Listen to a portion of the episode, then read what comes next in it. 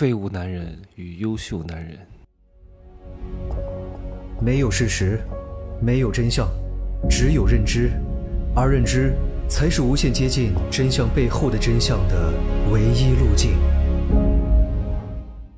哈喽，大家好，我是蒸汽学长哈。网络上有很多段子，可是很多段子都是错的，很多鸡汤根本就不能听的。我给大家念一段啊，你们仔细、仔细、仔细、仔细的听啊，叫“废物男人的十五大特征与优秀男人的十五大特征”。很多人不懂得思辨与思考，看完之后说：“哇，他说的特别对，说的特别好，说的特别棒。”真的对，真的棒吗？来，各位认真听哈，叫“废物男人的十五大特征”是什么？第一，沉迷游戏。第二，整天宅在家里；第三，遇事喜欢抱怨；第四，做事三天打鱼两天晒网；第五，沉默寡言，表达能力差；第六，安于现状，不求上进；第七，害怕社交，不敢走出去；第八，做事拖拖拉拉；第九，一放假晚上熬夜，白天休息；第十，遇到一点挫折就放弃了；第十一，整天吃了就睡，睡了就吃。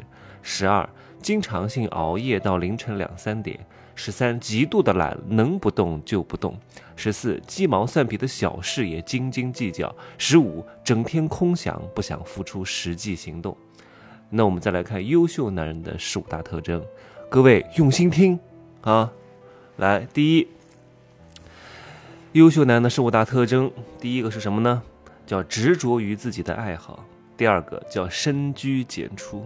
第三个能够准确地指出问题所在，啊，第四个懂得劳逸结合，第五个惜字如金，行胜于言，第六个懂得控制自己的欲望，第七个不做无用社交，第八个做事稳重，第九个对作息时间的掌握异于常人，第十个会及时止损，第十一个善于养精蓄锐，第十二个擅长安排时间。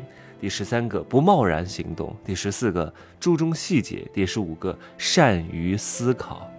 嗯，各位，你们听出有什么异同和这个很奇怪的地方了吗？呃，大多数人是听不出来的。哇，对，说的特别对，说的特别对。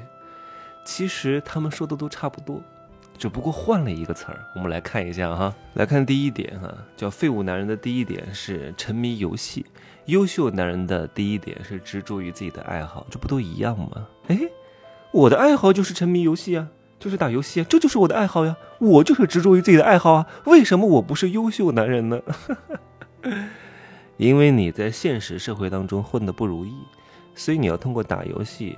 来转移自己的存在感，在游戏当中获得快乐，这种即时的多巴胺的分泌能够麻痹你自己，让你觉得你没有那么无能，你至少能够在游戏当中手刃敌人啊，一路过关斩将，称王称霸。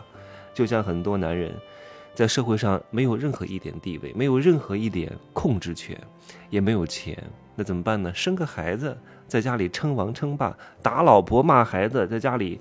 当一家之主，找一点存在感，人都喜欢找存在感，对吧？那优秀男人呢？他的爱好一定是大多数哈，要不就是陶冶自己的情操，放松自己；要不就是能够达成他的目的。他的目的是什么？结交更多的优质人脉，然后辅助他的商业上的合作的谈成，然后能够挣更多的钱。他的爱好只是手段，辅助目的的达成，对吧？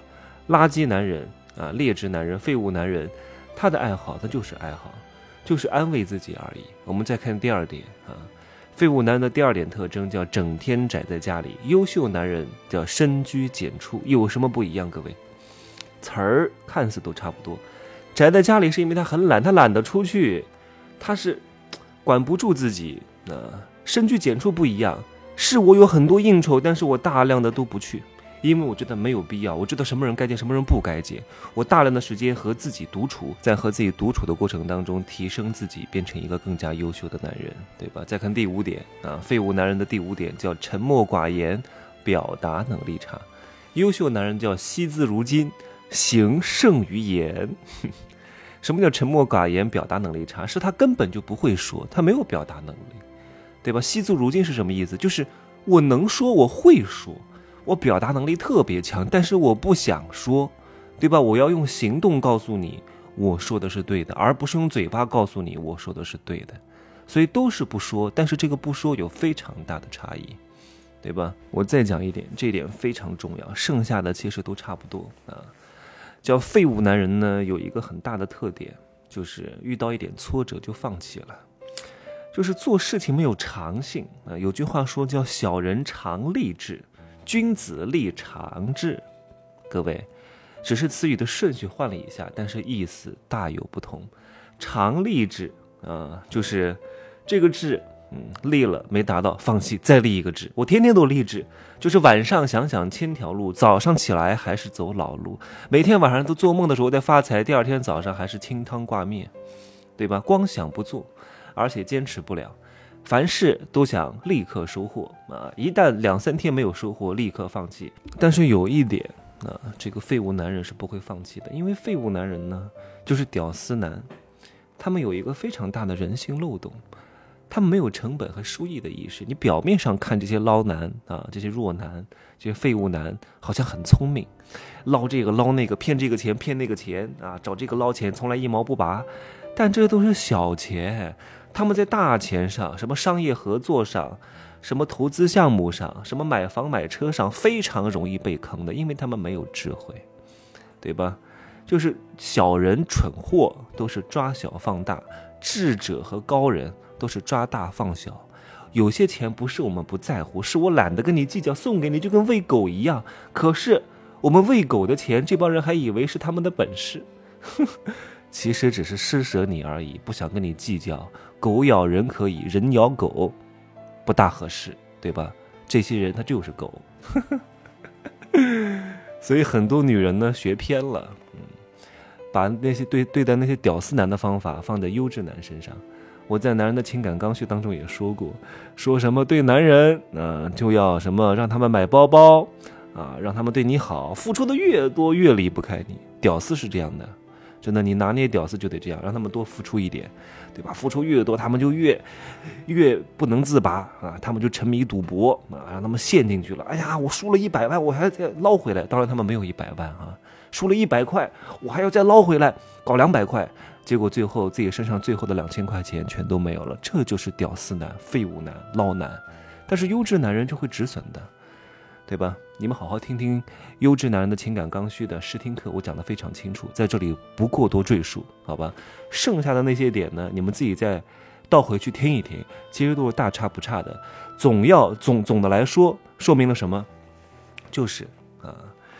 当你成功了、有钱了，你放个屁都是香的，给你的形容词都不一样了，对吧？